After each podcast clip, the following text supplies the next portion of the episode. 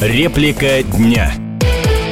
Уже не первый год бурно обсуждается, что снятие санкций с Ирана обрушит мировой нефтяной рынок. Но главное, кроме обсуждения, уже давным-давно приняты адекватные, на мой взгляд, контрмеры. Известно, сколько всякого потребуется Ирану в самое ближайшее время, существует колоссальный иранский отложенный спрос на множество всяких полезностей, и большую их часть Иран может получить только в Российской Федерации. Причем это самые разные вещи от всяких хитрых станков, которые Ирану никто, кроме Российской Федерации, не захочет продавать, и до